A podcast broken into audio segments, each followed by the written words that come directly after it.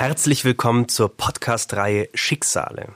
Die Geschichte der Münchner Kammerspiele und ihrer Mitarbeiterinnen in der NS-Zeit.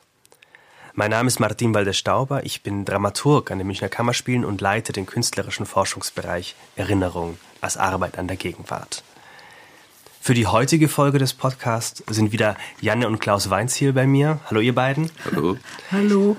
Und wir haben uns vorgenommen, heute über die Gesellschafter, GesellschafterInnen äh, der Münchner Kammerspiele zu sprechen. Das hatten wir schon einmal erwähnt. Es gab eine Gesellschaft, die im Hintergrund stand, die im November 1932 aufgelöst werden musste. Und die Menschen, die in den Anfangsjahren die Kammerspiele ermöglicht haben durch diese Gesellschaft, waren dann spätestens ab 1933 Verfolgung und auch ausgesetzt und äh, fanden auch teilweise den Tod. Und ich glaube, es lohnt sich einmal auf diese Menschen zu blicken, die dieses Haus überhaupt haben entstehen lassen und hier an die Maximilianstraße auch geholt haben. Ja, das ist eine sehr interessante Geschichte, weil ich ähm, gesehen habe in den Unterlagen, die ich studiert habe, dass das Bankhaus Gebrüder Marx äh, mit den Kammerspielen sehr eng verbunden war. Und dann habe ich nachgelesen, dass im Aufsichtsrat der Vorsitzende ein Dr. Leo Fromm war, der schon 1916 im Ersten Weltkrieg vor Verdun fiel und dann sein ähm, jüngerer, älterer Bruder an seine Stelle trat. Und dann habe ich danach gelesen, es gibt im Pasing eine Publikation, die haben äh, die Familie Fromm erforscht und ähm, die ursprünglich aus Diesbeck, Nördlingen, Augsburg. Augsburg kam. Sie hatten zunächst ihren Hopfenhandel in Augsburg und alle Kinder der Flora Fromm sind in Augsburg geboren und die haben 1912 ähm, etwa ihren Hopfenhandel eine große Abteilung in München eingerichtet.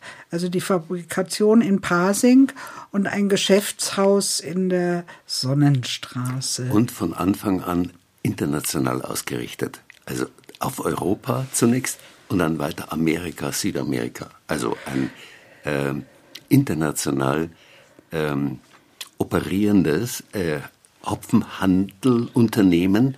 Das ist dann wichtig für 33, weil mehrere äh, dorthin emigrieren konnten, weil sie die, die äh, Kontakte dazu hatten. Die Geschäftsbeziehungen ja schon über Jahrzehnte bestanden. Und ähm, es ist so, dass die Familie Deckinger, die sitzt auch im Aufsichtsrat, ist vertreten. Die hatten einen großen Holzhandel in München. Und äh, die Familie Fromm und die Familie Degginger waren durch äh, Eheschließungen der Fromm-Töchter mit den Deggingers oder den Degginger-Töchtern mit den Fromm und den Marx und der Marx und dem Marx und der Marx-Familie hatten die auch dann äh, familiäre Beziehungen. Und äh, der Leo und dann ein Adolf Kaufmann die beide zusammen in München Jura äh, studierten und sich von äh, praktisch jungen Jahren her kannten, haben zu, das, die beiden waren die, ähm, die Initiatoren dieser Idee, ein Theater zu gründen und haben im Grunde in den Familien ähm, Einlagen für eine Münchner Theater GmbH eingeworben. eingesammelt, ja. eingeworben. Und diese Gründung erfolgte 1913. Das Gebäude befand sich ja damals in der Augustenstraße 89, wenn ich mich recht ja. besinne. Und haben, bis sie ausgebotet worden durch die schwere Wirtschafts-, äh, ja, die Depressionen nach dem Bankenkrach 1929, bis 1932 im Grunde diese Geschicke des Hauses äh, mit ermöglicht, die künstlerische Arbeit. Und es war ein, eine Gesellschaft und heute würde man sagen Non-Profit-Gesellschaft. Die haben alle Gelder eingelegt und haben Gewinne, die erwirtschaftet wurden, wenn es denn so war, bei diesem Privattheater, wieder ins, in das Geschäft der Kammerspiele zurückgegeben. Und da kann ich ähm, ein Zitat, das wir wieder über unsere tolle äh, Fundgrube Anno, Austrian Newspapers Online, gefunden haben. Ähm, dieser Adolf Kaufmann, der einer der Gründer der Kammerspiele, hat 1930 äh, ein Interview in ähm, einer Wiener Zeitung gegeben, wo er gefragt wurde, wie kriegt ihr denn das hin mit diesen Kammerspielen? Tolles Programm zu machen und über die Runden zu kommen. Als Privattheater. Als Privattheater, denn in dieser Ende der 20er Jahre äh, war im gesamten deutschsprachigen Raum äh, war eine große Theaterkrise, Wir mussten Theater zumachen und, und, und. Und da sagt er, unser Theater ist eine gemeinnützige Bühne, nicht zum Verdienen geschaffen, in Anerkennung seiner besonderen Leistungen mit einer städtischen Subvention bedacht. Unser Publikum rekrutiert sich aus den intellektuellen Schichten, die sich für moderne Theaterkunst interessieren. Das ist im Grunde äh, Kaufmanns, Leo Fromms, dieser Gründer, deren Programm. Ja. Ist auch interessant, diese Subventionen der Stadt München, Ja. äh, die kam ja erst mit den Jahren, die war nicht von Anfang an gegeben. Die wurde in der Zeit der Weltwirtschaftskrise nicht gestrichen oder reduziert. Es gab eine kulturpolitische Entscheidung, trotz der, der extremen Gegenstimmen der NSDAP-Fraktion, diese Subvention der Kammerspiele nicht anzutasten. weil die Kammerspiele neben dem Reinhardtschen Theater in Berlin wirklich ein Riesenmagnet war für Theaterkunst. Also wenn man die äh, Namen derer, die dort wirkten, von der Gründung bis 1933, ob es Schauspieler, Schauspielerinnen oder Regisseure war, dann ist das die Haute Volée des deutschen Theaters vor 1933. Im Stadtrat wurde damals auch erwähnt, dass es eine touristische Bedeutung hat, äh, dass die Kammerspiele hier in der Stadt sind und dass Menschen deswegen auch überhaupt in die Stadt kommen. So ist Und es. für, für die, unsere merkantilen Zuhörer, die sagen, die sprechen da über Geld und so weiter, ähm, könnte man da irgendeine Relation kriegen? Ähm, ich wage mal so aus, jetzt aus ähm, meinem Gedächtnis, wenn ich falsch liege, korrigiere ich das in unserem nächsten Podcast. Äh, der, die Kammerspiele hatten im Jahr etwa 300.000 Reichsmark. Reichsmark Mark ähm, Kosten zu stemmen. So, 300.000. Äh, eine Relation ist, was hat die Therese Giese bekommen? Die Therese Giese hat eine Monatsgage von, 1000 von 1100 gehabt. Das war eine, die hatte die zweit- oder dritthöchste äh, Gage, ja, weil sie eine unglaublich populäre Schauspielerin war. Das war Ende der 20er Jahre. So, als Relation. Und diese städtische Subvention waren 80.000. Das heißt, 220.000 mussten äh, über die, äh, über Eintritte und so weiter äh, Gastspiele, werden. Ja, also Tourneen äh, erwirtschaftet werden. Das, das als Relation, so dass man das ungefähr weiß. Und der Kaufmann, wenn wir das jetzt so nach zurück betrachten, war ein, ein Finanzzauberer, dass er das immer wieder hingekriegt hat, dass dieses denn, äh, er war ab äh, 1913 dabei und hat äh, also einmal anwaltlich und dann auch als geschäftsführender kaufmännischer Direktor. Und er hat es immer wieder hingekriegt, dass es Geldzuflüsse gab. Das Bankhaus Marx, der Brü- Gebrüder Marx, war auch so, dass die zinslose Darlehen gewährten und äh, Sicherheiten boten, wenn mal wieder alles brannte. Also das war ein, ein Geflecht von Unterstützern und Geldgebern, die aber auch am Bestand der St äh, Kammerspiele nicht ein pekuniäres Interesse hatten, sondern auch ein intellektuelles, künstlerisches Interesse. Und Diane ist da früh schon auf die Spur gekommen, also Jahre vor uns der Recherche für die Kammerspiele, dass dieser Heinrich Fromm, einer aus den Fromm, äh, äh, von den Klein. Fromm-Brüdern, dass der auch an einer weiteren wirklichen Institution in München als Mäzen beteiligt war und Geldgeber, Janne? Er hat das ähm, grafische Kabinett von E.B. Neumann aus Berlin, das hier der Günther, Günther Franke leitete ab den frühen 20er Jahren, äh, mitfinanziert und äh, hat dann Beckmann der ja den, die Galerie Neumann vertreten hat und das grafische Kabinett ein Stipendium ausgesetzt, also einen Unterhalt von 800 Mark pro Monat. Ja. Über, Jahre. Über mehrere Jahre. Und hatte eine große Beckmann-Sammlung natürlich auch. Und als er 1938 ins KZ Dachau gesperrt wurde, hatte sie dem Günter Franke gebracht, um die Bilder in Sicherheit zu wissen. Und soweit ich das ähm, gelesen habe, hat der sich nach dem Krieg, weil Heinrich Fromm im Exil überlebt hat, geweigert, die zurückzugeben.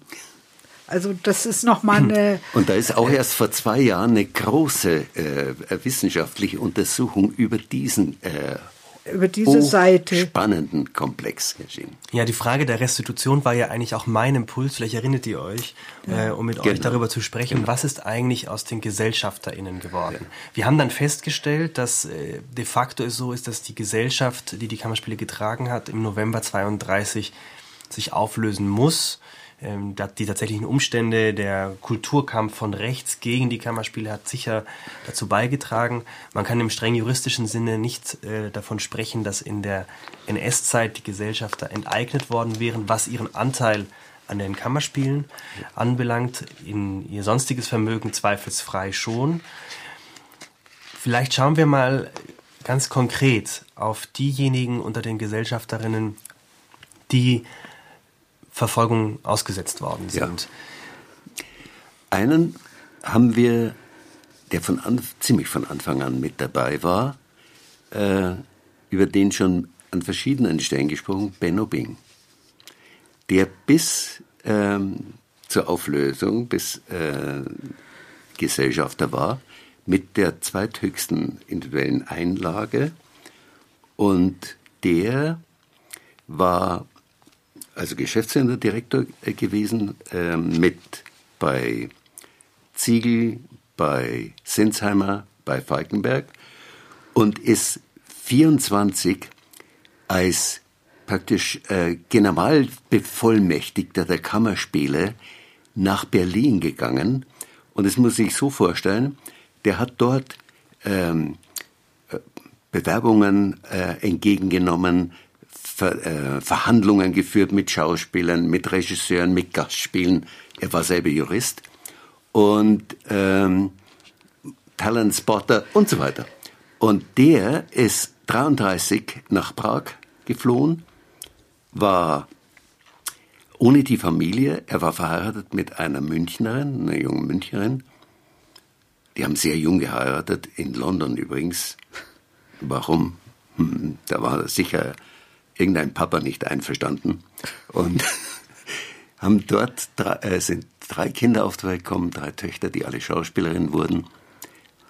Die Frau, die Kinder haben alle überlebt. Er floh dann weiter nach Frankreich, nach Paris, in die Bretagne, wollte möglicherweise weiter nach England. Er wurde äh, geschnappt, verhaftet äh, in Trancy äh, interniert und nach Auschwitz deportiert.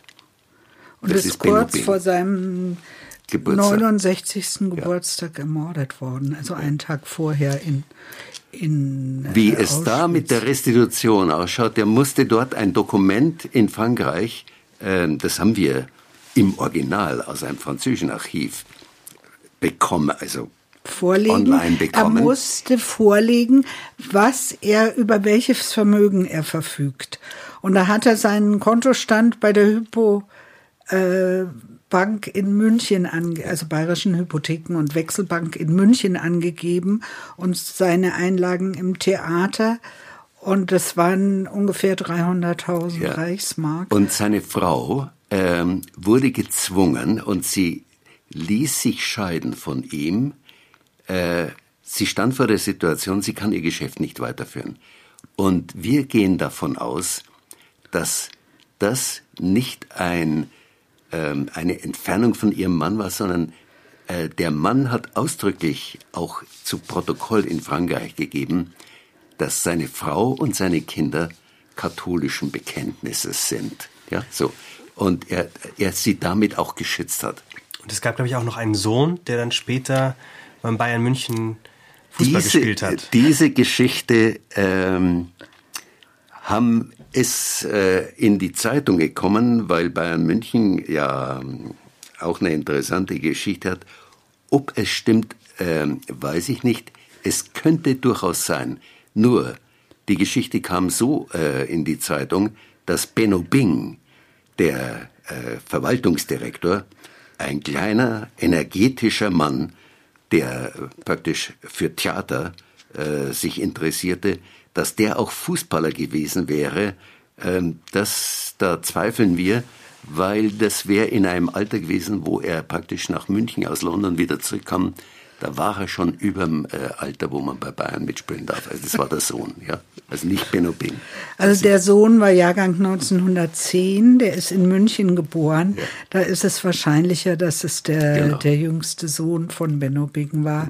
Und die drei äh, älteren Töchter, da sind zwei davon Schauspielerinnen geworden und eine ist nach Palästina ja. emigriert. Und an Benno Bing erinnert äh, nicht nur ein Stolperstein, das war die Gelegenheit, als wir uns kennengelernt genau. haben, in der Keuslinstraße 4, sondern auch eine Erinnerungstafel am Eingang der Münchner Kammerspiele in der Maximilianstraße. So, das war der Ausgangspunkt. Ja. Und wir haben also die, ähm, also ent Entziehungsakten oder Restitutionsakten des Benno Bing noch nicht recherchiert. Das müssen wir offen zugeben. Das ist nämlich immer eine Mords, Mordsaufwand auch. Und die, äh, die Frau äh, hatte ihr Geschäft auch in der Augustenstraße praktisch ein paar Häuser weiter. Ja? Ein äh, Plissier, Chefgeschäft genau. und Weißwäsche und solche Dinge. Das schöne Kleider nähen und, und, und. Wir haben ein paar Familien erwähnt, die in den, zu dem Kreis der Gesellschafter zu zählen sind. Vielleicht wollt ihr auch auf deren Schicksale. Also wir haben schon die äh, Familie Fromm erwähnt, wo der Heinrich Fromm dann auch mäzenatisch in der bildenden Kunst, nicht bloß bei den Kammerspielen engagiert war. Und äh, sie waren Sie waren eine wohlsituierte Familie. Die jüngste Tochter hatte einen der Marx-Bankiers geheiratet und die Flora Fromm ist im Alter zu denen gezogen in die Franz-Josef-Straße 48, glaube ich, haben die gewohnt, bis sie aus dieser Wohnung äh, zwangsweise raus mussten. Dann war sie noch im jüdischen Altersheim in der Mathildenstraße und wurde dann nach Theresienstadt im hohen Alter von über, weit über 70 ähm, deportiert und ist dort ermordet worden. Und ähm, eine Tochter, ähm, die Frau Leo Fromms, des äh, Gefallenen, des Gefallenen, hatte mit äh, Leo ähm, es war nicht eine Tochter, eine Schwiegertochter, die Schwiegertochter, die, die ah. Frau von Leo Fromm, genau. Die, die hatten zusammen eine Tochter und ähm, die äh, Witwe Leo Fromms heiratete äh, nochmal, ging nach Leipzig, glaube ich, blieb aber weiter Gesellschafterin, äh, so wie die äh, Flora Fromm ja ähm, als Witwe ihres Mannes, der als einer der ersten Gesellschafter drin war, auch diesen, ähm, ja, das weiterführte. So. Und äh, die Tochter kam äh, offenbar nach der Schule nach München zum Onkel, lebte bei denen, studierte Chemie, ging dann 33, sofort 33 nach äh, Frankreich und ähm, heiratete dort in Poitiers einen polnischen, polnisch-jüdischen Emigranten, Musiker, Komponisten und der überlebte auf abenteuerliche Weise. Sie und ihre Tochter, die die hatten zusammen auch eine Tochter, eine kleine Tochter, wurden verhaftet, über Drancy nach Auschwitz deportiert und ermordet. Und die anderen Fromms und Marx haben es geschafft, ins Exil zu gehen. Ähm, Brasilien, Amerika, über Holland nach London und die Witwe von Leo Fromm, die hieß dann äh, Edith Frank, den Namen des zweiten Mannes, die ist nach Sydney in Australien emigriert. Also es ist irgendwie unglaublich, wie die Familien durch diese Gewaltherrschaft der Nazis und diesen Vernichtungswillen, wie die in der, alle Welt zerstreut worden sind. Und äh, ich weiß von einer Geschichtswerkstatt im Stadtarchiv, dass jemand mit ihr, mit Nachfahren dort Kontakt hat. Und die, im, im Narrativ der Kammerspiele, also im großen Petzet-Werk, der vor allem über diese Dinge auch relativ ausführlich schreibt, aber auf eine Weise, die, ich sage jetzt nichts dazu, sondern zitiere nur einen Satz.